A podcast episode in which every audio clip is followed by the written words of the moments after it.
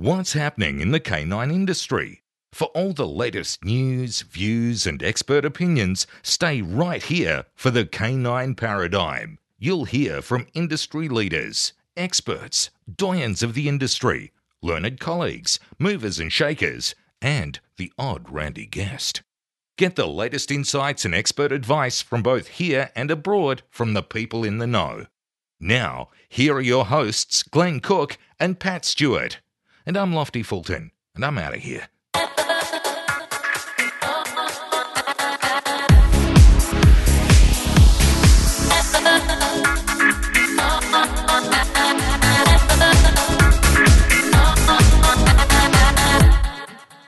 Welcome back to the Canine Paradigm. My name's Glenn Cook, joined in studio by my co host, Pat Stewart. Hello. Today we've got a very exciting show for everybody. We've got all the way over from the US of A, Mr. Tyler Muto. You made it Hello. sound like he came all the way here, but No, he's not here. He's, he's still in the US and A. Buffalo, New York. So, my friend, thanks for joining us on the show. Really appreciate you making the time for us today. I'm glad to be here. What we're going to do today is just find out a little bit about you. I mean, a lot of people around Australia already know about you from attending your seminars, reading material about you. You're a blogger online, obviously, and you've had a video series before. So we're going to get down to that a little bit. But what we want to do is start by finding out who are you and how did you make your movement into the dog training industry? All right, cool. Yeah. Um, so, you know, it's funny. I'm always envious these days when I hear about people that like started off young, like in 4 H programs and, you know, we're learning how to train dogs. That's not exactly how, how my career began or, you know, where it came from. We always had dogs growing up and I was always sort of like the, I was like the caretaker of the dogs in my home. I would walk them, I would feed them. They always slept in my room. So I've always had this just love for dogs. And the only, you know, if I really think back and I, I try and wonder, you know, why I'm a dog trainer and where this all came from, uh, there's two stories. One is we had a, a terrier mix when I was young, and he was just a scraggly little mutt dog. And he was very food aggressive. He was very food aggressive. Like we just all knew you feed him, you leave the room. And that was fine for us. Like as a family, we just all sort of knew leave him alone while he's eating. Mhm. His name was Oliver. And uh, when I was a kid, I don't even remember how young I was. I was probably maybe elementary school or early middle school. I uh, I wanted to teach him to give me kisses, and so I took a biscuit, like a milk bone biscuit, and I of like held it behind my back as I stuck my face in his face. Uh, and this is a, like I said, this is a dog with a like a known history of being food aggressive.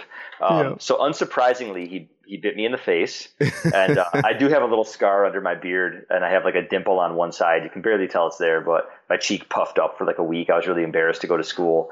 But what was interesting when I think back on that is like instantly, even as a sort of youngster, like I just knew right away that it wasn't the dog's fault. You know, Mhm. it was completely my fault. Um, that I, I sort of betrayed his trust by doing that. You know, he had he had told us very clearly, you know, who he was, and, and Mm. we didn't do anything about it. And then uh, I did this thing anyway, and um, you know, I, I sort of recognized right from the get go, you know, how he interpreted that situation. I was sort of able to see it through his perspective, you know, through his lens. And, my parents, how did know, you how did your parents way. handle that? Kind of the same way, like That's cool. not that they were like totally nonchalant about it, but you know, in a sense, it was like, well, I guess you know, you learned a lesson. Yeah, there. yeah, yeah. That's Um, good. But Pleased they didn't take it. it. out on the dog either. You know, like we all we all sort of knew that was just kind of the household I grew up in. You know, it's Mhm. like it's a dog, it's going to be a dog. And of course, now I know there's a lot that you can do about food aggression and resource guarding, but we didn't. Like we didn't really train our dogs when I was a kid. We didn't go to dog training classes.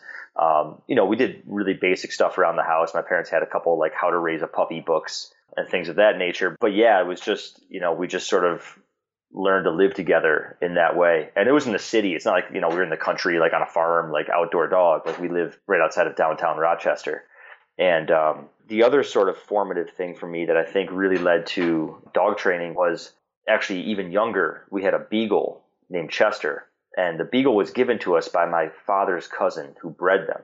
One day he kind of dropped him off on our porch. It was this like really exciting thing, you know. He disappeared. We didn't know who brought the dog. Like as a little kid, my parents kind of set it up, so we thought this dog just like appeared by magic on the front porch in a little The- carrier. The dog Um, brought him along. puppy.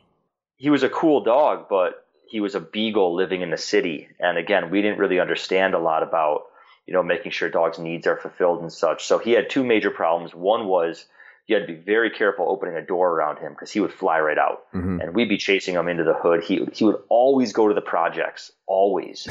I mean, just like the, the worst part of the neighborhood. And my dad would have to go with like chicken and, and turkey cold cuts and lure him back to the house. I remember my dad laying down on the sidewalk with like a trail of turkey coming to him. He had to lay down so the dog wouldn't come close enough. You know, it was the silliest stuff, but we like we didn't know any better. But the other issue was he pulled really bad on leash. And I like I was the one who had to walk him, so this was a miserable experience for me. I hated walking him. I was young, especially in the winter. It was slippery outside. But what actually happened was he ended up collapsing his trachea. And Right. Okay. for just all of a sudden we'd be walking him and he would just start puking like he couldn't breathe well and he would just start throwing up bile and uh, foam and you know we took him to the vet and basically the vet just said listen like this th- this isn't going to get better and we ended up putting him to sleep at like i don't know he was young he's maybe three years old and i was devastated i was like it was just old enough to really understand you know what was going on i was probably in maybe third grade and uh, I just remember it like wrecking me for weeks. I mean, it was a really difficult thing for me to deal with, knowing that, you know, basically like the act of walking this dog essentially killed him. Mm. Mm. And yeah, it was it was crazy. And and of course, as a kid too, like we knew we were going to be putting him down. My parents were very honest with us about it. It wasn't like a secret thing. Like all of a sudden one day the dog wasn't there. Yeah, he wasn't So going off to the it farm. gonna happen. They told us why, and um, they told us when. You know, so we still had time with the dog before he was going to get put down. And I remember that time. I remember I still have a drawing I did of him. He was sleeping on the heat register. He used to like to sleep on the heat register where the warm air came up. And I still have this little drawing I did when I was in third grade of Chester sleeping, and it was it was right before he died. Mm. And I, I never thought about that until even like many years into my career, where I was like, man, I wonder if all the way back then, you know, my destiny was set, so to speak, to be a dog trainer.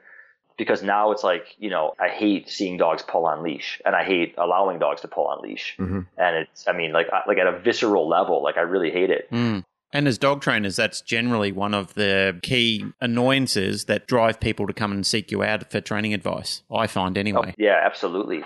Like looking back, you know, early on in my career, people asked me how I became a dog trainer. Basically, I, I sort of landed an apprenticeship randomly out of college, but it wasn't until many, many years later that I kind of looked back and realized, like, man, I wonder if that really came from my childhood on any level, you know, and I'm sure it's all a little bit of everything, Mm. but Well, I think, you know, so many dog trainers understand the idea of the critical period in dogs, and surely that same thing exists in people, right? And I mean, you're a dad, you, you understand like everything that's going on with that young boy of yours is is critical. He's making like a, a small experience could be a big deal to him later in life, the same way it can be with a puppy.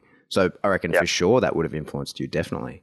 Yeah, yeah, yeah. I mean, it wasn't until later. I actually, I hadn't, I didn't think about dog training, and um, like I said, we didn't train our dogs. When I moved out of my house, you know, at 18, I went to college. I dropped out of my first year of college. You know, I was in a program that wasn't right for me, and I got an apartment with some buddies for a couple months, and and then I ended up just getting an apartment by myself. And the day before I moved into my apartment by myself, I went to the shelter and I adopted a dog. And so from that point on, as an adult, I always had a dog with me. And all through college, I basically lived in a one bedroom apartment with a dog. That first dog I got actually also died very young. I was out at a movie with an ex girlfriend, and uh, we came back and he was in mid seizure. And we took him to the emergency vet. It was the middle of the night, and it was already too late. Like he had brain damage at that point, and we had to put him down. And again, it was just devastating. I remember I just collapsed. My knees went out from under me because it was this beautiful, healthy, well behaved dog. One day he's fine, the next moment you know gone. You know, there's no no build up. You didn't see it coming. And then I I was without a dog for a couple weeks, and then I adopted another one from the shelter. I got a female named Lila, and yeah, that was like dogs from that point out. And then even in college, I was in college for philosophy. Never thought about dog training as a career until afterwards. I was taking time off from school. I wanted to go back. My original plan was to be a philosophy professor. I wanted to get my PhD. I was taking time off. I was working for an associate of my mother's, and he had a dog and shared an office with my mother. My mother had a dog. I would bring my dog to work, and that was one of my jobs was taking care of the dogs in the office. And uh, when he would travel, which was frequently, I would take his dog to a kennel for him, which was owned by a dog trainer. And that's when I kind of became fascinated with this idea that you could make a living out of training dogs. And I just would ask her a lot of questions every time I went in. And before you knew it, I found out that her assistant was leaving. And uh, one thing led to another. She offered me an apprenticeship that's what I did. And then uh, everything kind of went from there. So that that apprenticeship, what's that look like? Because that's not something that people offer too much in Australia. That's not the idea that you become an apprentice dog trainer. Jay used the same term uh, last week, and here you might sort of volunteer somewhere or something, and you can do. There's legally recognized courses you can do, but the idea of apprenticing with someone, what's that look like in the US? It's not really a common thing here either these days, and I wish it were. I think honestly, it's the best model for learning any sort of craft, which is I always look at dog training as a craft. And uh, so for me, what happened was I called her up when I found out her assistant was leaving, and I said, "Hey, you know, I'm very interested if you're going to be looking for help." And we talked a bit on the phone, and she had me come down, and she asked me to work a few dogs with her, and that's what I did and she apparently liked what she saw and we had a sit down and turned out she was looking for somebody to really kind of take over because she wanted to do a second location so she was looking for somebody to groom to be a long-term employee mm-hmm. now at this point myself and my wife were already applying to grad schools and i knew even if i wasn't going to go to grad school that my wife was definitely going to go and i was going to go with her so i knew i couldn't commit to a long-term position and I wanted to be very honest with her about that. I didn't want to take the position and then and then leave on her. Sure. So she said, you know, I don't normally do this, but I think you've got a good, you know, skill with dogs. If you'd like, I can take you on as an apprentice, and that gives me time to find the right employee. Mm-hmm. And so being an apprentice essentially meant working for free. Right. And what I did was my boss, because he was, you know, he's a dog guy too, he let me cut down my hours to four days a week and then I spent my days off going to the kennel. And it's like your typical. It sounds super cheesy, but it's like your typical old man story. I like I literally drove an hour and a half to get there. um, Across an hour and a half glass home, and basically to clean up dog poop for free, you know. Mm-hmm. And I always joke around like I was barefoot in the snow and, and there was bears around, but um, no, but like seriously, it was, you know, it was go there and just do anything that they asked me to do, and when she had time, she would come out and show me a few things, and then off I would go, and she would have a list of the dogs she wanted me to get out and what she wanted me to do. I had a few weeks working alongside her assistant before he moved out of town, mm-hmm. so he kind of showed me the ropes, and then he took off, and then it was kind of just me when I was there. And, and like I said, she would pop down when she had time and, and you know show me some things. I got bit for my first time professionally there, and it was uh, it wasn't a serious bite at all. It didn't even break skin. It was a big bloodhound. I still remember that it was a good experience. I learned a lot, and then uh, and then we moved to Buffalo. My wife got into law school, and we moved to Buffalo. Mm. With those apprenticeship schemes with people, I feel that one of the, well, one of the suggestions I make to people who ask me that that very question about getting into the industry. And I've seen several others doing it on forum and in blogs before where they've said to people, if you want to get in, if you want to if you want to be noticed by people, start making yourself useful. Like turn up, bring some coffee, mop some floors, pick up some trash, uh, help exactly. around the place. And then people start thinking, geez, this person's invaluable in my life. They're worth investing in, they're worth giving a shot at helping me out. Because that attitude is slowly dissolving into, well, I'm here, so you owe me something, which is kind yeah. of sad that. And to be honest, I'm, I'm quite fortunate. I've got a, a lot of young staff that work for me that I find invaluable. They're actually really good people. Their their work ethic is very good.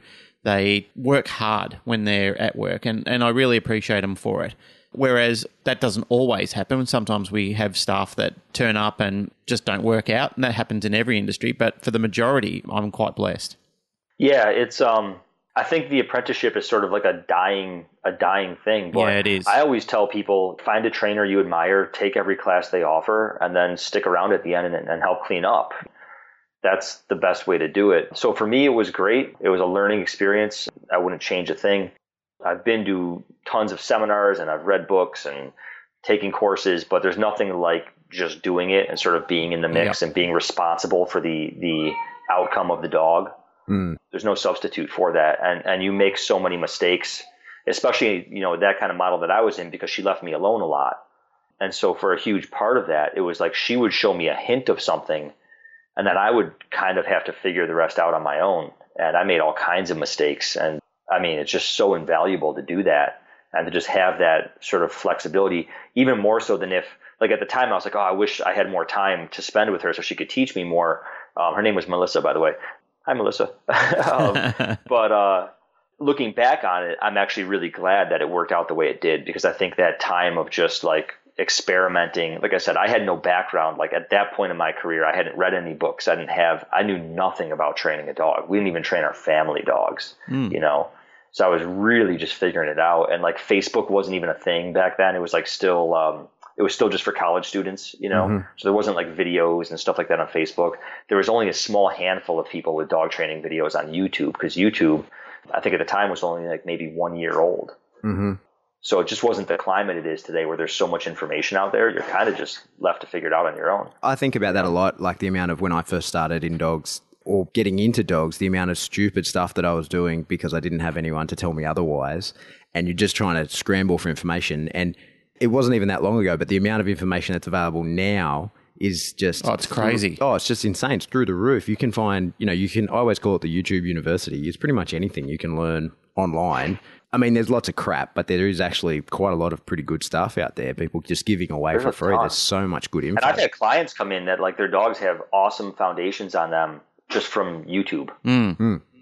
In the, back when I started, I, I think I've mentioned it on the show before. But back when I originally started, we were buying VHS tapes from the states so we could learn additional content about dog training because it just wasn't available. We didn't have the internet, hmm. and we didn't have YouTube, and we didn't have Facebook to social network with people. Our social network was driving down and meeting people in a paddock somewhere. That was that was hmm. social networking. And conversations like this would just not happen. No. Where you can talk to people on the other side of the world and talk talk dogs and, and how you got into it and whatever, just so easily. It was such a you had the ten people that you knew within driving distance of you and that was it. Yeah, well, talking to somebody on the other side of the world was a very, very expensive international call that lasted for about five minutes because it would cost you about fifty dollars in fees. Yeah. Yeah, and you know, I mean, I think there's there's a lot of pros and cons. I mean, I I see trainers these days that have been training dogs for two or three years that like it's jaw dropping their handling skills and their knowledge of what they're doing compared to when I look back at when I was two or three years in. I mean, holy smokes. I mean, just it's amazing. It's I can't wait to see what some of these people are going to be like when they've been in it for 20 or 30 years. I mean, it's just, you know, you're watching the industry roll forward and, and continue to progress at an exponential rate. At the same time, Michael Ellis once said to me, he said, you know, there's certain things you can only learn to do by doing them. And unfortunately, sometimes the act of doing them is inherently unfair to the dog. Mm. Yep. And you know, I think early on in my career, a back then the way I first learned to train was was much more physical than how I currently train. And that's not knocking the woman that I worked for. I, I I think she's evolved over time as well as the rest of us. This was a long time ago, Yeah, that's just dog and um, just the way things were, right? I think many I of us were working that. off the, the Koehler method. Yeah, Yeah, Yeah, that was and- that was what was around at the time. Yeah. But there's so much I learned by going through that process. There's so much I learned just about everything. You know, leash handling, about how stress affects a dog, about what I what I don't want to do. Mm. And there's really no substitute for that. Mm. You know what I mean? Like like you can't really understand that stuff just by hearing somebody else talk about it. So it's amazing to watch the newer crop of trainers and, and just the speed at which they're developing. But at the same time, I, I don't regret, you know, where I came from. You know what I mean? Yeah, I think that Yeah. practical element and that sort of grounding in figuring out yourself develops a much uh, deeper base for your knowledge. I think to, for, for which to build more nuanced and technical skills upon. But so I think a lot of people, if you just get that for free and it's too easy, by free I mean not paying, I mean just that you watch videos and you're immediately quite good. If it can really help to have that solid base of having to figure it out yourself. I think you know learning by self discovery is is a lot of the time the best possible way to do it. But as you say, sometimes that's not that's not ideal for the dog that's in front of you. Yeah, exactly. So you finished with her and you moved to Buffalo, and, and that's when you went out on your own straight away. Yeah. So originally, so what happened was this: I didn't want to initially.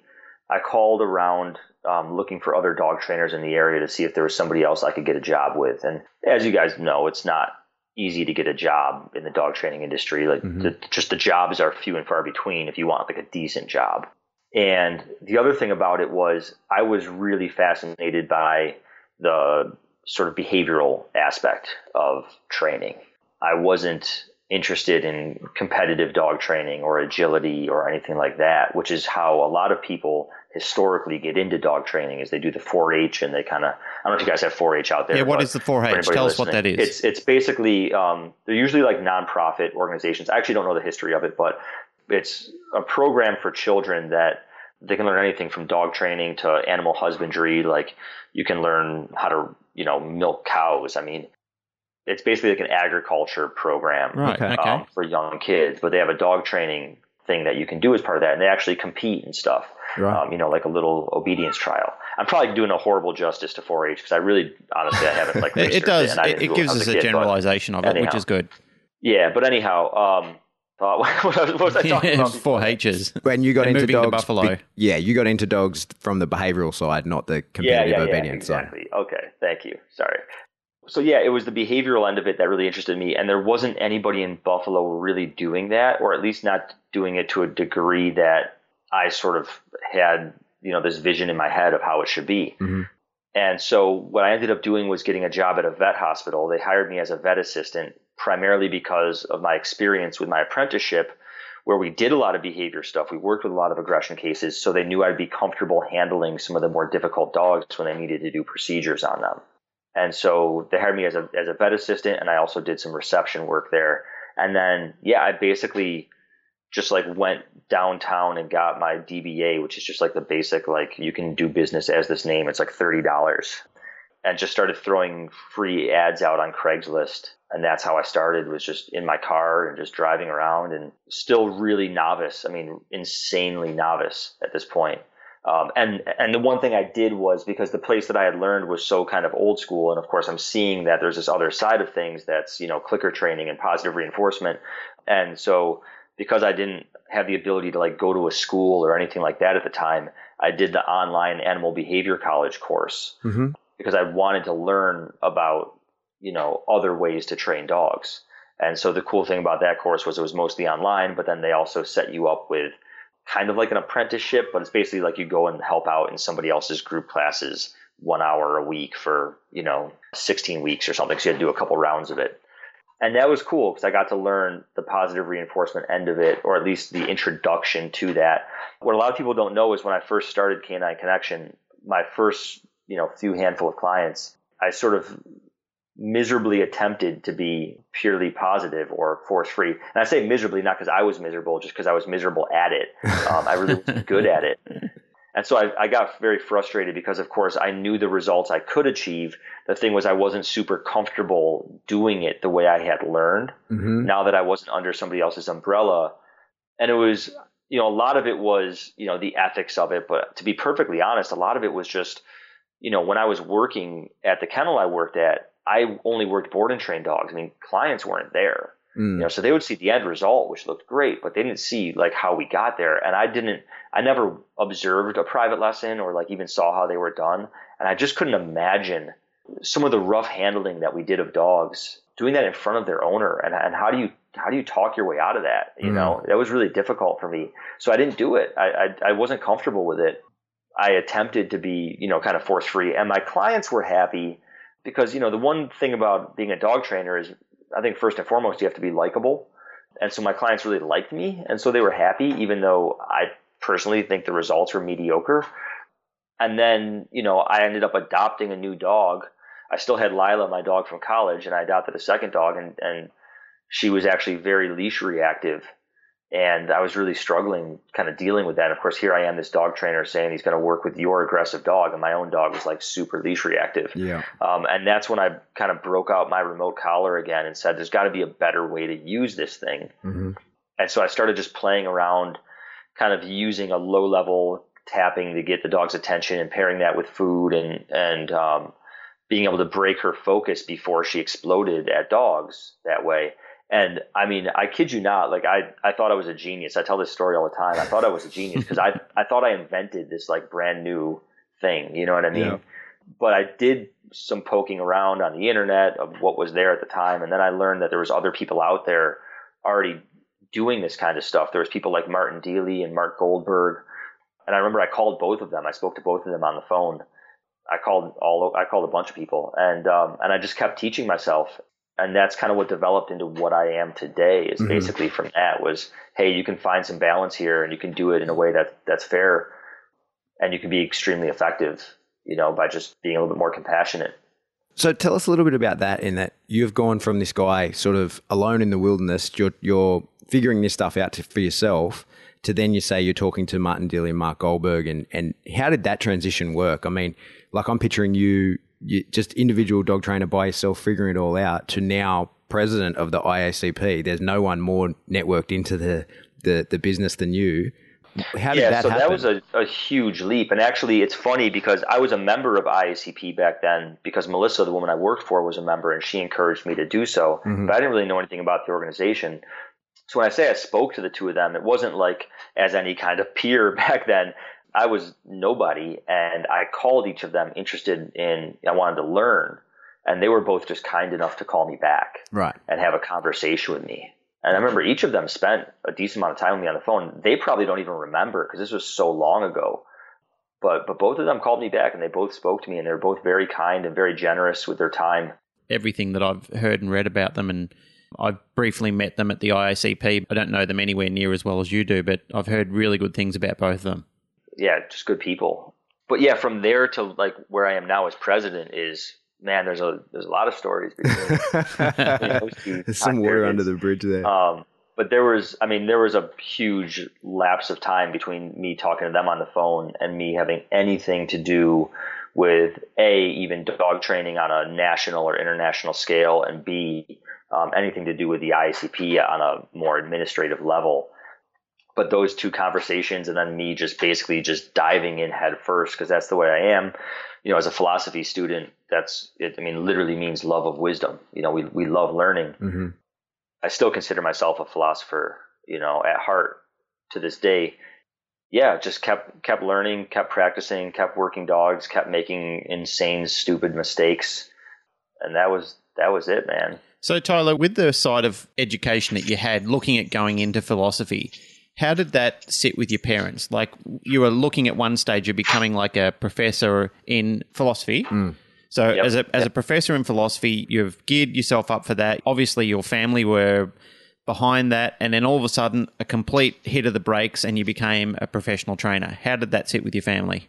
I, in that realm, am an extremely lucky person. I grew up in a family of artists, and so both my parents were sort of like the not the outcasts of their family, but they were the different ones of their family, and they followed their hearts. And you know, if there's one thing I learned from them, it's just do what you love and and do it the best you can, and money will come. Like just, but do what you Mhm. love Yep. and I learned that from them. So, I mean, philosophy is not a, a very lucrative major, and there's not many jobs in philosophy. So, you're like either you're lucky enough to be a professor or you're unemployed. Um, so, even that alone, them being really cool with that, because when I first went to college, it was for engineering. You know, your guidance counselor often doesn't tell you to be a philosopher or a dog trainer. Mm. So I was good at math, and they put me in electrical engineering. So that's what I did, and I hated it. It was very dry from a kid who comes from a family of artists hmm um, it was very dry, and and the dorm experience wasn't good for me either. Probably because my parents were so liberal with me growing up, and they gave me a lot of freedom to you know to make my own choices with with certain stipulations and boundaries. And so for most kids, when they go and they live in the dorms, it's like this release and this sudden freedom.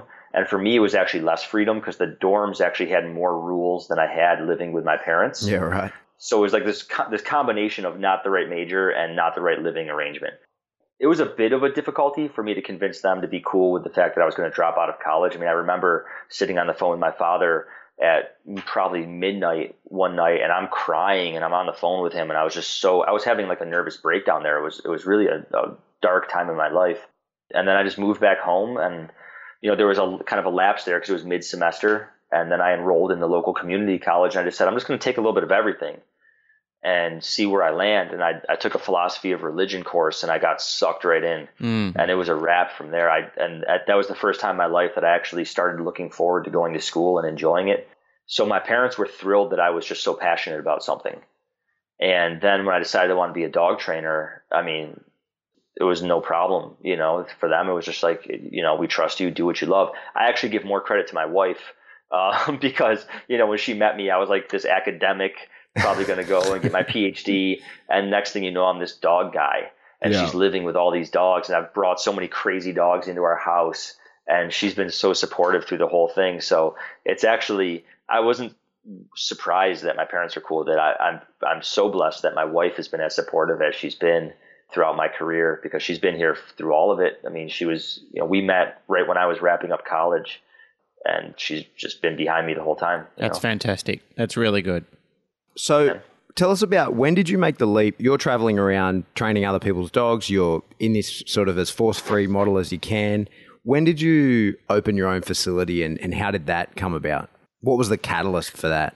Yeah, so again, you know, I just feel like I've been so lucky throughout my career. So what happened was I was driving around training dogs. It was actually early on during this period where I met Josh Moran. He was one of my first clients. And I still to this day remember his voicemail because I was like, who is this dude? He just like, he spoke very monotone and he was just like, yeah, um, I saw your ad on Craigslist. Uh, I got this dog that I found and it would be nice if he at least like knew his name or something. And that was like literally what his voicemail sounded like. And I was like, man, who is this dude? But I met with him and, and Jess, who he's still with, Mhm. And I helped him out with King. And I was still like winging it. This was when I met Josh, it was when I was first starting to play around with low level e collar stuff. So he was one of the first clients that I actually like kind of went through this protocol that I had sort Invented. of invented, even though other people already like already were doing it. You know Yeah. what I mean? But I invented it for myself. But and then it was kind of the same thing. Like he just he just didn't leave me alone after that. He just kept following me around. Uh, no, we became good friends, and I remember like he used to call me up early on, and he'd be like, "Hey, what are you doing right now?" And I'd just say like, "I'm I'm gonna go out and shovel my driveway because we get snow here in Buffalo Mhm. and a lot of it." And then next thing I know, he would just pull up and he'd just be shoveling my driveway with me, and then we just you know he'd have his dog with him, and we'd just play with our dogs and do some training and talk dogs and play video games and smoke pot and you know, it was like it was the good old days back then. And then we'd drive around, he'd see some clients me, he would come to my appointments with me. And so when I got big enough that I, I kind of could use some help, it was a no brainer because he was just there. Mhm. You know, again, it's the apprenticeship model. He knew how to do it. You Yeah. know, he just showed up and made himself pleasant to be around and useful. And we, we developed a great friendship. And then, so he was my first employee. And then, um, what I used to do was I wanted to do some group classes. So I, I used to rent out some churches that had big halls that you could rent out, like community rooms, you know, with tables and chairs and stuff. And they would let us use the space for dirt cheap. And uh, we'd clear the tables and chairs and run a group class and then put all the tables and chairs back. It was a tremendous amount of work, but it kind of got us going. And then I ended up having a client that saw the rate that I was growing and he said, You're going to need space. And it turned out that um, he was the head reverend for one of the Episcopal churches in town. And the Episcopal church had this beautiful building that was across from a high school that was vacant. It was a church, but they weren't using it. Mhm. And the high school kids were coming over after school and smoking cigarettes and vandalizing and this and that. So they just wanted somebody in it. And they loved dogs. So they rented me the whole building, although we only used the ground floor, the basement basically. They had two big rooms down there. I mean, huge rooms and an office. That was my first facility. They rented me the whole thing for $400 a month. Wow. They paid for everything gas, electric. They plowed the parking lot, garbage pickup. They mowed the lawn. I mean, it was hmm. great. It was absolutely great. But I couldn't modify it in any way. Mm-hmm. You know, I had to just leave it as is. And we were respectful. We left the, the church part alone, even though it wasn't being used. And then eventually they decided they wanted to, to, to use that building. And I would just walk down the street to another church that was down the road. I said, Hey, do you by any chance have some space for rent? We've been down here. They can give me a reference. It was like three blocks away. And the head reverend literally had her dog sitting next to her in her office when I was there. And she's like, Yeah, I have this room and this office you can use and this other space you can use too if you need it. And it was like $600 a month. And they were an active church, but basically we just, we didn't operate on the weekends when they were operating. We operated during the week. And when they would rent out the space to other people, we always worked around their schedule. Mhm. And so that, that was kind of how I started. And then eventually my wife found this property and we had been trying to buy property for a while, but nobody would lend to me because I was so young. I had no, I didn't own anything, you know, I had no equity and I didn't have a lot of money. And, uh, it was like, you know, the end of the housing crisis, like the financial decline, you know, so banks weren't lending a lot. And I got in touch with this one local bank. Shout out to Evans Bank in Buffalo, New York. They're a local bank. And the loan officer came and sat down with me and just listened to me. And, and for whatever reason, he believed in me. He helped me work in conjunction with the bank and then the Small Business Administration and get a set of loans to, to buy this building and get the construction done that I needed. and there was a few scary moments in there. This is going to be this is a kind of a long story, but you guys can cut me off if anything comes up you want to ask about. No, about. tell but it. We had, you know, we knew kind of X amount of dollars was needed to get this building up and running because we had, you know, somebody come and inspect it. And so we, we got this initial round of lending to cover the cost of the building, which was dirt cheap because it was it was um it was uninhabitable. It had water damage, the roofs were caved in. I mean, this thing was a mess, but it was like I could afford it, you know. Yeah. But it was a disaster. It had been sitting vacant But it was your disaster. but it was my disaster. And so we got this lending, and I had to jump through hoops to get it, remember? And then all of a sudden, I walked in one day. Now, bear in mind, in this span of time, we got kicked out of the church we were in because they needed to use the space. You know, the relationship was still good, but we just needed to, Mhm. to get out of there because they needed to use the space. Well, the building wasn't quite ready. So in the beginning, I was actually operating out of there illegally. We didn't have a certificate of occupancy. I had no heat. We just had like floodlights set up. It was like super gloomy in there. Yeah. A bare cement floor that was like dusty. It wasn't even sealed. So every day you'd just be breathing this dust. I would go home and blow my nose and it would just be dust, you know? And it's I, like, get- and it gets lost cold in. Buffalo too, right? It gets cold. I mean, this was like early autumn, so we were kind of Yeah. lucky.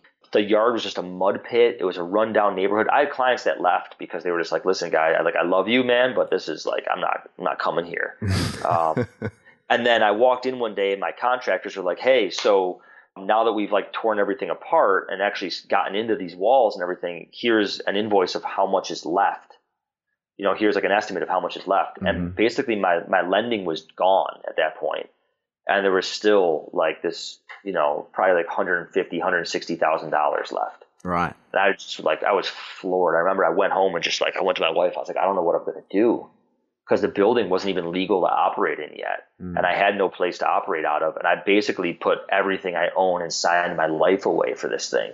You know, I mean, I had to take, I had to take out life insurance and like, I mean, it's craziness, right? Mm. So I was like, oh my gosh. So I remember just laying there for a minute and just, it, it wasn't long at all. It feels like it was a blink of an eye, but me just like having to flip my mentality and just, I just looked at my wife and I said, you know what? I'm going to figure this out. Like, it's going to be fine. I'm going to figure this out. And um, I started thinking right away and just jotting down numbers of if I do this and that and run this program and if I can bring in X amount in this program. Got on the phone with my loan officer the next day and he said, look, man, he's like, you know, at this point, the bank's got an interest in it because they don't want a property that's Yeah. unusable either. So let me talk to some people. Here's what I need from you to get together as far as like a new business plan and projections. And in like less than 24 hours, I had a new business plan, financial projections, got it over to him. And he's like, all right, we've got the lending. We're good to go. And it was a scary moment, but it was a blessing because here's the, the, the reality is if I would have known that it was going to cost that amount of money total going into it, even if I could have got the lending, I wouldn't have been able to afford the down payment Right. at that amount. But the thing was, with this period of time in between where we were doing construction and then even like operating out of there illegally and everything else, I was able to save enough money to pay the next down payment. Mhm. So even though it was this scary, unexpected thing, it was the only way that it, that it would have happened anyway, right? Mm. Like a Uh, blessing in disguise, and- really. Yeah, exactly, exactly. And so we just sort of hunkered down and we got it. We got it up and running. It wasn't beautiful, but it was like it was nice. You know, it was nicer than anything else that I'd been around. And um, you know, we had our rubber floors and paint on the walls and lights and heat and everything. But we, like our our our front office was a folding desk with a computer on it, like a folding table Yeah. you know, like a, and a busted old folding table at that. That's what people walked into, you know.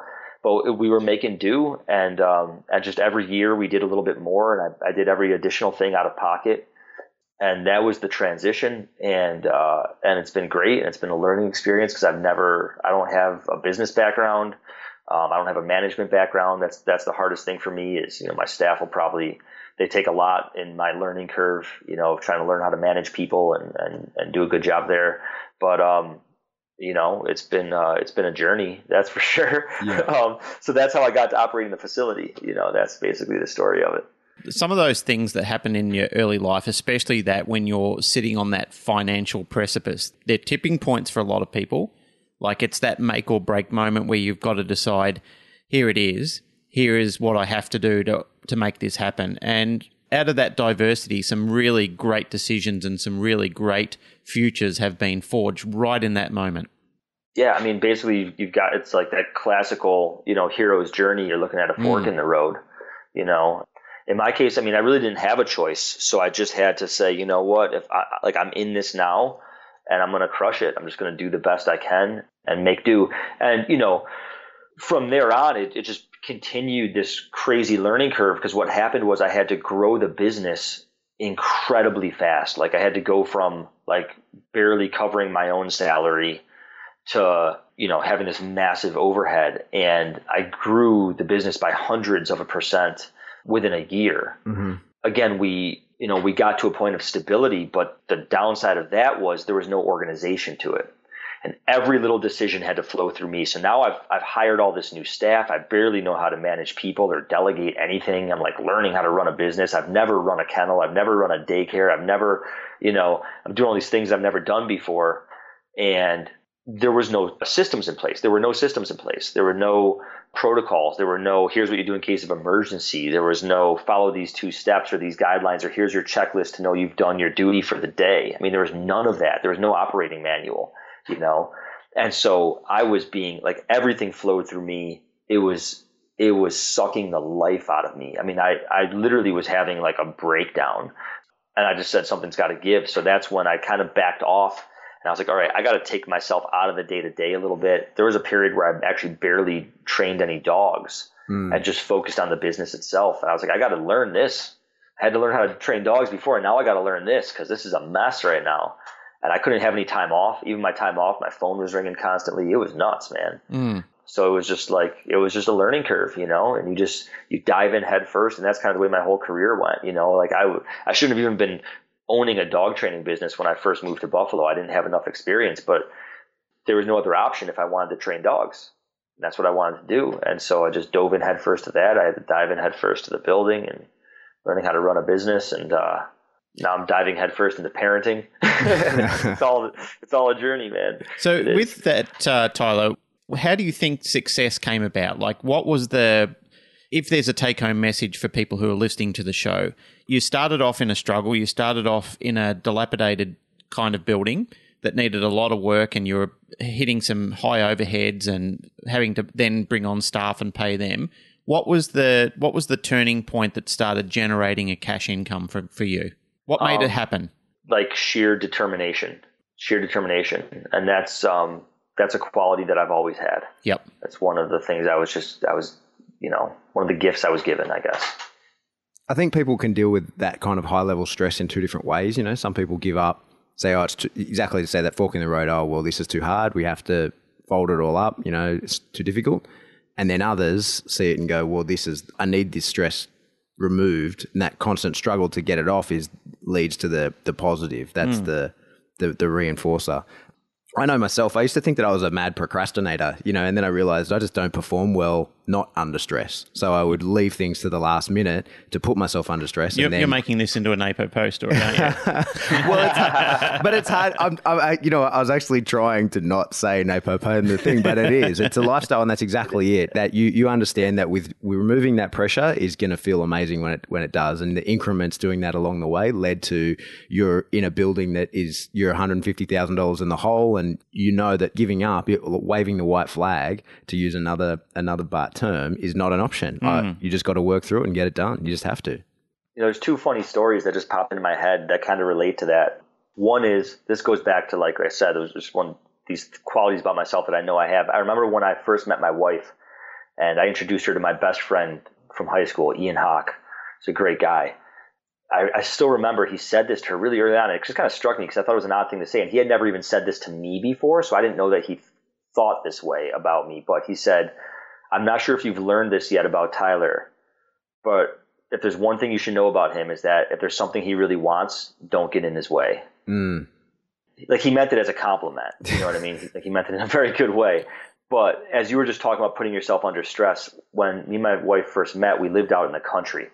And we used to go to Letchworth Park almost every weekend and hike. And Letchworth Park is this huge gorge. They call it the Grand Canyon of the East. It's nowhere near the Grand Canyon, but it is this really cool river gorge with some waterfalls. And my MO when we would go there is to always go off the trails. And I would love to go down into the river gorge and then have to come back up off the trails. And it was always brutal. Like we, you'd get, I remember one time I got stuck in this stuff that I had to hack away with a machete, and it was so dense that I didn't realize I lost my glasses until like an hour later when we finally made it out.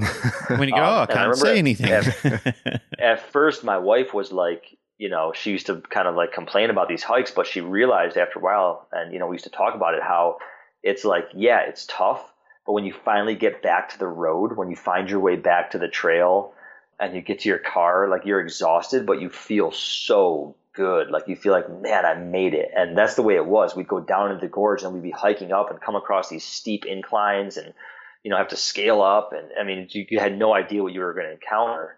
But that was the whole thing of it. You know, that was the drive to go was to put yourself under stress, as you say, and then scramble your way out of it. And it's just the, um, you know, the sort of hit you get from that is, is something else. Hmm. Yeah, I'm loath to go too deep in the conversation with a philosophy major, so I don't get get schooled. But I think that's life. The life is about having a, a goal, overcoming that stress, moving on to the next one. And people who are unhappy have either a goal that is unachievable and can't ever get to it, so therefore they're like almost helpless. And the other end is just as bad. People who have no goal and are just floating around in life, and that's that's the chaos. It's when it's when things are achievable, a little bit hard, a little bit harder. I have to work to get it. Then it feels good when you do get it. That's how I live by it. Anyway, that's that's how I think. We're a long way from dog training, but that's that's that's, Yeah, that's but we're take not. Yeah, yeah, yeah. That's the thing, but Yeah. we're not. I, Yeah. I, I've got a really good quote on that. I'm just looking up at the moment. It's by a, a guy called Alfred de Souza. And it says For a long time, it had seemed to me that life was about to begin, real life. But there was always some obstacle in the way, something to be gotten through first, some unfinished business, time still to be served, or a debt to be paid. Then life would begin. At last, it dawned on me that these obstacles were my life. Yeah, that's Yeah. it. Perfect. That's one of my favorite quotes, that and Maya Angelou's quote. Both of those quotes are, are two that resonate really well with me, and especially when listening to your story about setting up your business. I mean, I've been through very similar instances where I've thought, you know, this is getting too hard, I'm getting in too deep. The consequences could be dire, it could mean the end, and uh, and it never really is. The fact is, it's even if it is the end, sometimes it's always the start of a new beginning. I mean, I've been through some failed businesses before where I was involved in a security industry business with a couple of guys. And when it was going great, it was really good. We had some good times together. We were making good money. And then something you were talking about when that housing crisis hit, when it hit us as well, and the banks and the insurance companies just closed in around us, and insurance went through the roof, and repayments went through the roof. Even our clients, you know, we had to put our money up. Our clients were saying, look, we can't afford to pay that. And that industry at the time was quite rogue. There was a lot of situations where we just couldn't make money to pay people. So we were working for free ourselves just so we could keep our staff on. And finally, I saw it. You know, this this just isn't going to happen. And I didn't want to admit defeat. I thought I, I really don't want to see this go downhill because it's something I created, something I was a part of forging it. But there are times where you have to know when to say when, and there are other times you have to know when to hold your ground and take the fight. And I've been in those situations as well, even in the current uh, job that I'm in. When I first arrived here at uh, at my current employment, it certainly wasn't looking too good at the time. But over time, we got together, the staff got together, the business owner got together, and we all cracked it. And we all really, really put in and turned the company around. I mean, people were almost taking bets that the business was going to fall over at one stage. However, through determination and good marketing plans and certainly a lot of hard work, it turned around. Yeah, it's a hell of an establishment you guys have there too. Thanks, buddy. Appreciate it. Getting back to you, one of the things that I do know, you, like you said before, that you've got this determination and sitting down, meeting you, and, and getting to know you a little bit better when you were in Australia, I did find that you're quite a determined guy, especially in the area of knowledge. I mean, I think that comes from your study background and being part of being a Academic. An, an academic. Yeah, that's a good point. So, being part of an academic has certainly driven you to have a, a deeper interest in knowledge as an aspect. And you are a self confessed knowledge nerd, am I right? Oh yeah, absolutely. Yeah, Hmm. certainly. One of the, one of the things I did find, Tyler, is when I was speaking to you, is that you have a very, very good grasp on the academia side of dog training as well. Like you certainly know your theory side of it deeper than most people that I've spoken to. And I could immediately identify that because I'd ask you a question. Not only did you know the answer, but you were pulling quotes out of the air without referencing anything of many people throughout history who have you know, had similar instances, but also had the answer through their academia. Yeah, I mean, I think there's one thing that everybody can do for themselves is to read a book. This, I think, is one of the best uses of your time and your energy, whatever it is, even if it's just for pleasure. Mm. You know, even fiction books are creative in how they describe the world, Mm. right? And help you to see things from a different angle. But I don't personally, I've, I've never been a fiction reader. I've always just enjoyed nonfiction. That's probably why I really fell into philosophy because it was like nonfiction that was really fascinating. And I've always been a very analytical person and a very logical person. And to me, dog training is both those things. Yeah, when I first started getting into dogs, I just instantly wanted to, you know, I'm just kind of person that if I'm going to do something, I'm going to do it the best I can. And so mm. that meant learning what I could about it. And I just found it was a fascinating topic to learn about. And what I love about dog behavior, animal behavior in general, is, and this feeds the the philosophy side of me, is that it's like you can never know it all. I mean, it's just this Mm. like endless well of knowledge. And there's always somebody else's perspective that you can, even if you don't agree with it, you can learn something from it. And so it's just, it's so vast. And every now and then you just discover something new that gets you excited again. You know, like you can, you dive into one topic and you feel like you've got a firm grasp of that. And the next thing you know, you're like, oh, wait a minute. I had my back's been turned to this whole other side of things over here. And then you get excited again. And then getting excited about what you're learning makes you get excited about going out there and trying to apply it in the real world with the dogs and the people that you're working with. And so one side feeds the other. You know, I, I go home and I read, and that makes me excited to go to work the next day. And then if I get frustrated with something at work, as far as trying to figure something out, it makes me want to pick up a book and see if I can find any hints to it in a book. Mhm. You know, and so I just it's like a cycle, and uh, and yeah, I just I love it, man. It's, Okay. the way I approach things. So, in regards to reading, if you could recommend three good books for our listeners to pick up, something that would be life changing for them, what would they be? Oh, okay, life changing. So not necessarily dog behavior. Well, it can be. It's it can be something that would further their career or something that would enhance their capability in what they're doing. Okay, so three books. All right, I'm gonna say one. I'm a really big fan of Marcus Aurelius's Meditations, Mhm. and that's a popular one these days. It's kind of had a resurgence, and it's a great book. Uh, Marcus Aurelius, for those who are unaware, was an emperor and arguably one of the most powerful rulers in the history of the world. And Meditations is basically his private journal. Mm. And it's his private journal through a period of his life where he was not only extremely powerful, but almost continuously at war. And when you read it, it sounds like he's telling you something, as if it was like I'm an author writing a book and I'm talking to my audience. But what you have to understand is because it was his private journal, his audience was it was himself. So it's these little segments, each one no more at the the biggest sometimes a page, the smallest just a sentence, and they're reminders to himself about how to live a good life and how to be a good person and how to be humble and how to be strong. And so it's it's it's powerful in and of itself when you understand who wrote it, the time in his life it came from, and the context in which it was written. That it was never intended to be published. This was literally for his for himself. That's why it's called the Meditations. Um, I think it's a very powerful book.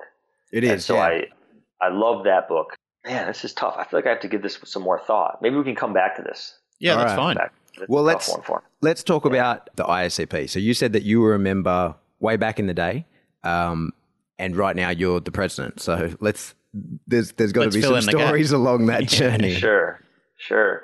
Honestly, um, that leap was just a couple stepping stones. So early on in my career, I, I met a few other dog trainers, and one of them one day sent me this video of, of Bart Bellon. It was the only video of him floating around online at the time. You can still find it. It's not even on YouTube, but it's him doing this demonstration. It's in like an arena. I don't know what the event was, but there's music playing in the background, and it's just him walking his dog Thor through some obedience. hmm And at the time, I had never seen anything so clean. And of course, if you ask Bart, you know, Thor was very young and untrained at this time. Um, and knowing him now, I know that this was it was nothing compared to what he's fully capable of. But to me at the time, it was like I, I had never seen anything like this. And I had seen focused heeling and competitive obedience, but nothing like what Bart was doing. Mm. And I became very obsessed with Bart. At the time, he hadn't been to the states in in many years. And then one day, I found out he was coming back for a seminar, so we went. There, I met my friend Tekla Walton, and Tekla Walton and I got to chatting. She was an IACP member, and um, she had hosted a Chad Mackin workshop. I know you guys, I think, have Chad coming up there pretty soon. Yeah, that's right. Yeah, he's here and I had week. seen Chad's workshops advertised in the IACP journal, and it was called Pack to Basics. And I was a little bit like, eh, is this like a Cesar Millan wannabe? Because it had the word pack in it. Like that, that's just what I was thinking at the time, you know. So I was kind of, and like workshops weren't really a thing back then. It wasn't like the way it is now, where like there's workshops all the time. Like if you were involved in a sport, there were workshops. If you were a competitor, but like not like pet pet workshops weren't really happening that much. So.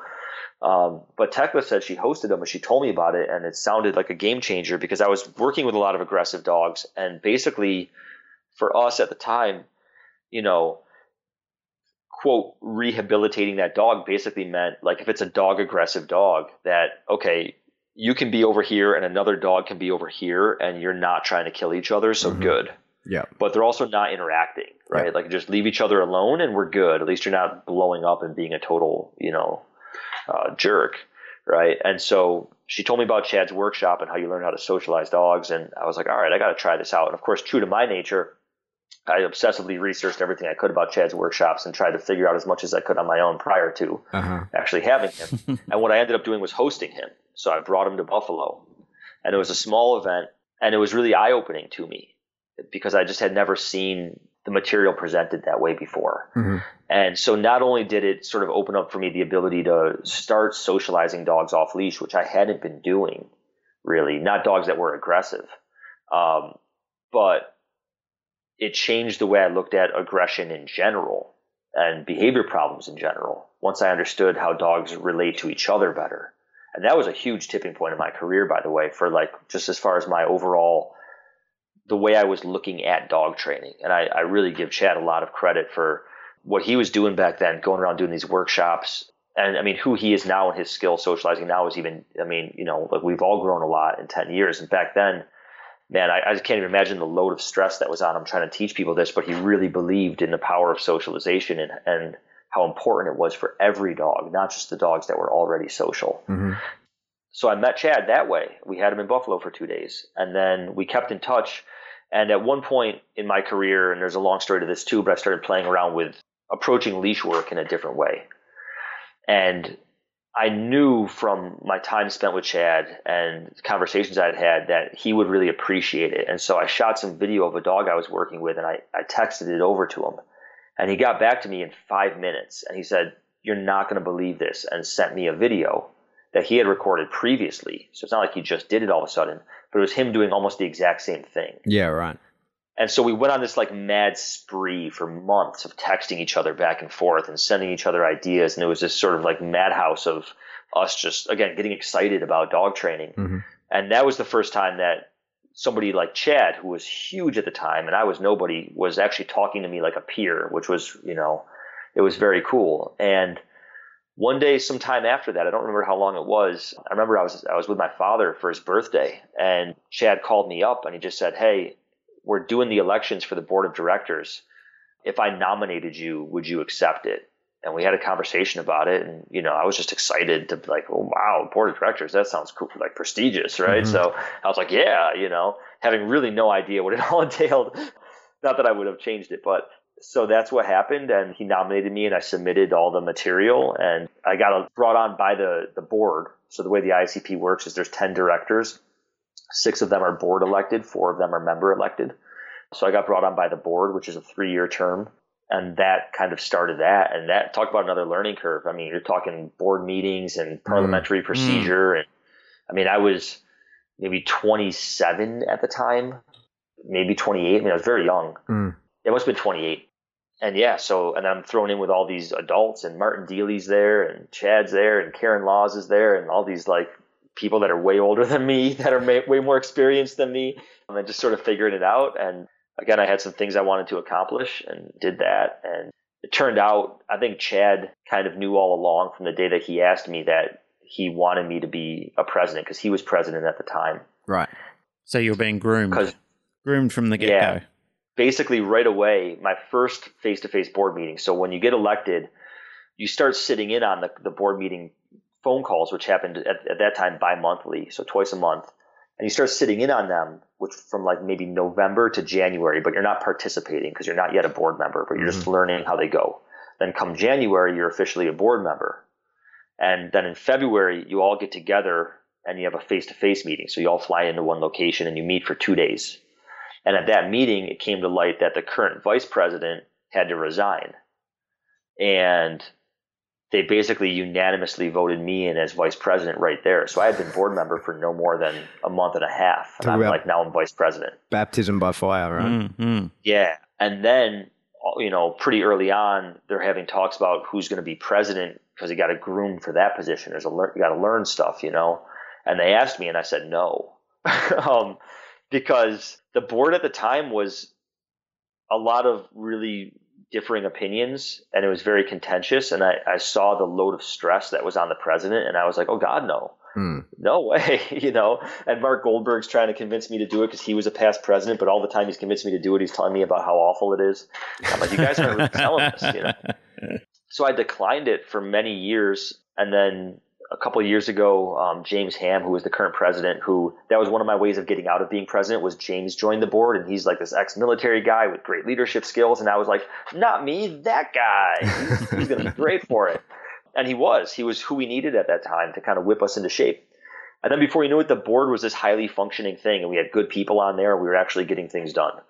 And then James got ill, and he had to resign.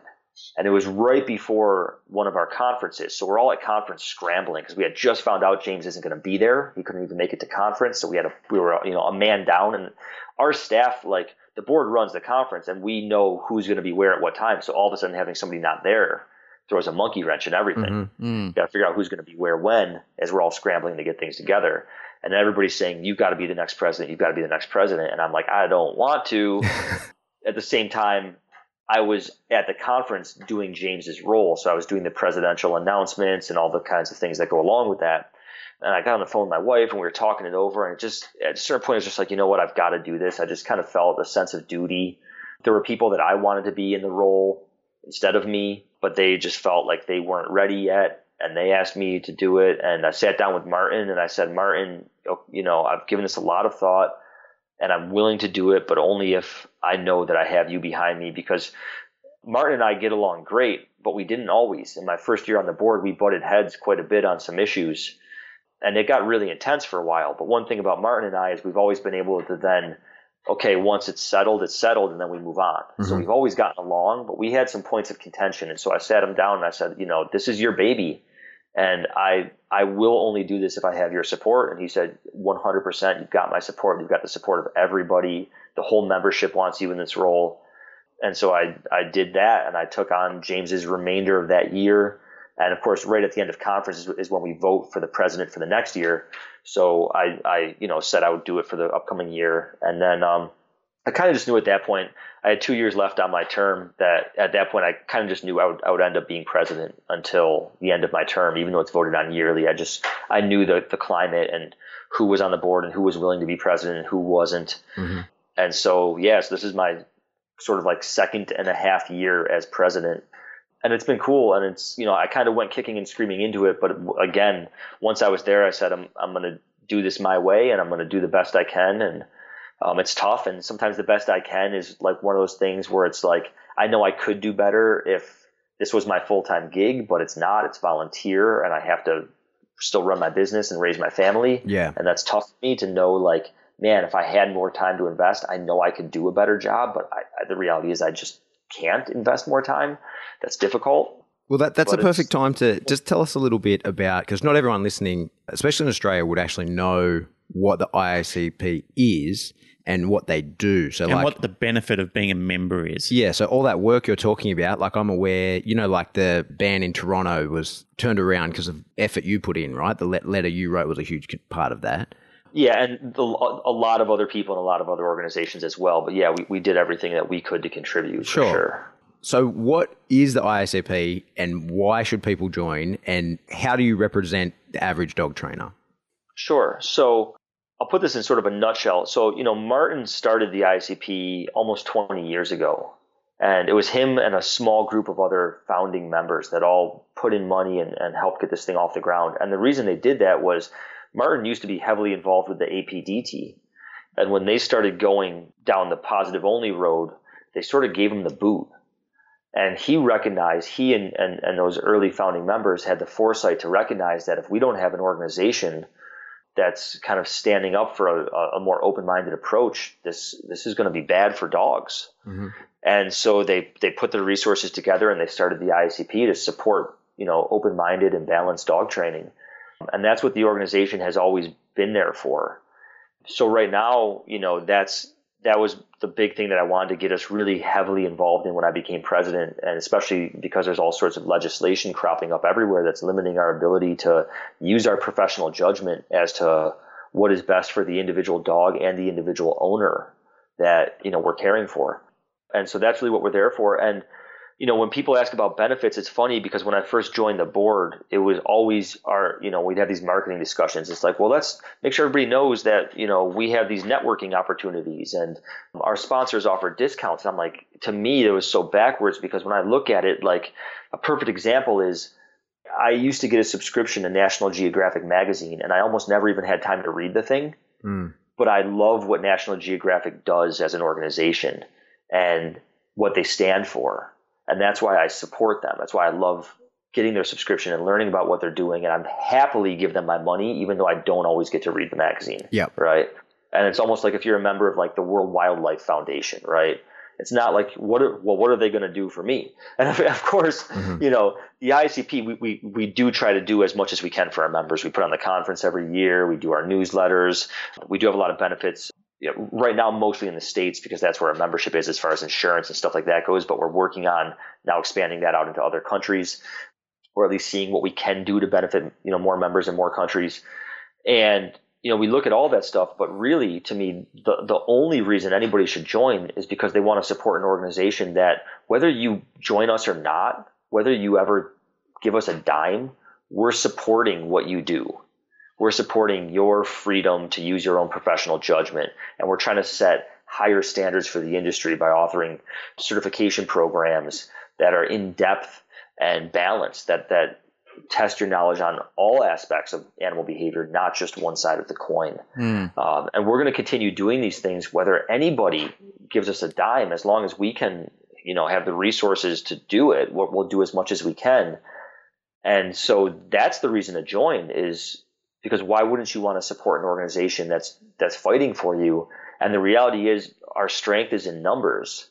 And so when we look at, for instance, legislation cropping up in a specific country, if we don't have members in that country, their politicians, their legislators, they don't care what we have to say. Yeah. They only care about who's voting for them. Yep. Right. And as an individual, you don't hold a lot of weight. But when individuals band together under a unified name that has credentials, such as the IACP, then we start to have power. Yep. Right now, we're the only organization that's doing it on the balanced end of things. We're the oh. only ones out there on, I, on a large scale. I haven't had a a huge background with the IACP. I'm only recently just become a member. However, I did get to experience the conference with you over in uh, St. Louis. And, mate, to be honest, I was blown away with the professionalism of how well that ran. Of course, Brent and Kat came over there as well. Jimmy Mulholland was there, met up with Josh, Justin, and yourself, and networked with some amazing people over there. And I just like even the little trade, not little, the trade show that you guys set up in the foyer, which was fantastic. There were so many people out there. The flow and the the friendliness and the information that I gained from the the conference. I came home and I was just like everyone said to me, "What was it like?" I said, "It was just amazing. It was one of the best conferences I've been to." So kudos to you and the team and. I got a really good insight watching you guys working, you know, especially towards the wrap up of the conference. How many people were actively behind the scenes, especially when you guys were meeting towards the end. You know, there was just a barrage of people with their laptops out, all sitting there collating information and organizing and, and staffing and just everything you guys did was on, on such an impressive scale. I really have to congratulate you, Tyler, and your whole team. I know, you know, you're representing the front of the house, but there's a lot of people in the back of the house in that organization that are really grinding the gears to get things happening around the world. And mate, kudos to you. You hit the nail on the head perfectly before when you said a lot of people kind of think, well, if I'm giving money, what am I going to get out of this? And you summarized it well. And just to reinforce that point, what you're getting is an organization that is fighting for us, that is basically saying, there's got to be a stronghold at some point where we can expand and we can grow into a point where people are starting to listen rather than just defending ourselves in small pockets of groups around the world. I this and this is why I said to you at the conference, and I know it's it's work, it's something that's got to evolve over a period of time, but we really need a large organization that people around the world can be a part of. I think this is the, the, the real tipping point for you guys to say, this is it. This is a really good time because there is so many negative things happening as far as decisions made in dog training or management of dogs that there's nobody to, to fight them off because it's primarily becoming a one sided argument. However, with the influence and the influx of organizations such as yours, that can change things. That can actually change the balance of power. I think it, before yeah. you say anything, I think it's worth pointing out it's no coincidence that in America, where the IACP is the strongest, there's, to my knowledge, no bans on tools currently. Prong collars, e collars, that's all fine. But in Europe, no matter where you go, there's different laws everywhere, and those tools are getting harder and harder to use. And in Australia, you know, I'm sure you you remember when you were here, Tyler. There's state yep. by state. There's places you can use e collars. There's places you can't use prong collars. And surely it's no coincidence that that's because we don't have a strong body. Well, we're not all members of a strong body fighting for that, right? So, as you say, the more people in Australia that can join the IACP, the more effect the IACP can have for us. Is that correct? That's absolutely true. And it's, it's a tough thing because it's like, you know, the cart before the horse, and a lot of people. I can see why that's that's difficult to grasp at times, but it, it really is true that you know the strength is in the numbers, and we we got to band together. It's the only way to do it. And you know the ICP. I mean, the cost of joining is minimal. As a professional member, which is the highest level membership, it's something like 125 or 150 dollars, um, you know, USD uh, mm-hmm. for the year, which is really minimal if you're you know in business for yourself. It's just a drop in the bucket of your expenses. Um, and it's easy to join. It's just canineprofessionals.com, and you can join online. Uh, but it's a great organization. It's a great thing to be a part of, and um, you know, I've I've certainly valued my time not only in the organization, but um, being able to work for it and and contribute in any way that I can, and um, and I'll continue to contribute. You know, because it's just it's something I believe in. Fantastic. Well, I think we've monopolised enough of your time, buddy, and I know you've got a young fella that you've got to organise and get him to bed at some stage. Um, I've got two young ones now. That's right. Yeah, you've got to, you've got congratulations. A, you've got your small clan started already, which is fantastic. Tyler, I want to thank you very much. We had you for about an hour. We've taken that just over to about an hour twenty. So I really appreciate that oh, you've made time for us, my friend. It's always good talking to you, regardless. And uh, it was great that we had the experience of you in Australia, thanks to Brent and Kat who brought you out. And again, uh, hopefully, I get to go over to the ICP in Florida this fingers year. crossed, we're there. Yeah, fingers crossed. Fingers crossed. Both Pat and I look like we're coming over there. We're about ninety percent at this stage, so unless that ten percent sort of overwhelms us, but it shouldn't. All things going ahead. Again, getting back to you. How do we find you? Tell us about if people want to do some online mentoring or get in touch with you. How do they do that? I have a few different ways you can find me. Um, I am on Facebook and I have two pages on Facebook. So there's K9 Connection Buffalo. So it's facebook.com slash K9 Connection Buffalo. That's my training business. And then I also have, it's called Tyler Muto, dog trainer, speaker, coach. It's my professional page. Um, it's just kind of more of my personal stuff that uh, people can follow. And then same thing on Instagram. I have K9 Connection. I also have Tyler Muto, and I believe it's K9 Connection Buffalo on Instagram as well. Websites, you can go to buffalodogtraining.com or connectwithyourcanine.com. They both lead you to the same place. And then my other personal website is tylermuto.com. Yeah, those are the those are the best ways to see what I'm doing. Oh, and YouTube as well. Just Google or YouTube search my name, Google search my name, whatever. I'm on YouTube. Uh, I've got a bunch of videos there. And before we go, I have to get back to you about the book oh, the question. Books. The book question. See, I didn't forget. I was thinking about it the whole time you were talking cool. instead of listening to you. That's what do. Yeah. So, all right. So, Marcus Aurelius Meditations is one. My second one, because I know this is a lot of dog people out there, um, I really love Susan Clothier's book, If Bones Would Rain from the Sky, mm-hmm. or Bones Would Rain from the Sky If a Dog's Prayers Were Answered. It's a long title. That's a phenomenal book that I think every like dog owner and dog trainer should read. It's just a beautifully written book on living with dogs. And then the other book, since I have one that's kind of like life and one that's kind of dogs, this one's sort of a crossover, which is a book called The Philosopher and the Wolf. It's by Mark Rowlands, who is a philosophy professor who purchased, it was like a wolf hybrid, I believe, and ended up having to raise this thing and brought it to his classroom with him. And it's just the story of how he ended up living with this animal and how he had to live with the animal. But it's really sort of a philosophical dissertation about morality and mortality. But it's funny because he references the Koehler method of training and all this other stuff. But it's actually a very beautifully written, uh, very powerful book. There was And that's a another one as I well. heard uh, you and Brent discussing when we picked you up from the airport in Sydney called Ego or something like that. Oh, Ego is the Enemy. Yeah, Ryan Holiday. That's a great book. He has he has two books actually. The other one, very relevant to our discussion today, is called "The Obstacle Is the Way," and actually that was the the first book that he wrote. It's called "The Obstacle Is the Way." It's a very famous book. And then "Ego Is the Enemy" came out afterwards, and they're both really awesome books as far as like just you know kind of philosophy of life, how to be a good person, how to kick ass, how to make the best of yourself. They're they're great books. That's pretty awesome. We started with three book recommendations. Now we've went to five. Mm, perfect. Excellent. I'm glad. I just glad I had one. I got to pretend like I've read one. I got to pretend, pretend like I was up there, and I was thinking I'm going to be. This is going to be so cool if I've read all those books, but I haven't. I haven't. Well, it's given us a good recommendation list anyway. awesome. Hey, Tyler, thanks very much for coming on. Hey guys, I really enjoyed it. Thanks for having me. Thank Glenn. you so much, my friend. Well, that's it for another episode of the Canine Paradigm. As always, if you like what you hear, please tell a friend, rate us, like, share, subscribe on whatever subscription platform you've got us from. And if you want to get in contact with us, you can do that via Facebook's probably the easiest way. We are the Canine Paradigm there, and we're on Instagram as well, the Canine Paradigm. That's it. Glenn, cue the music.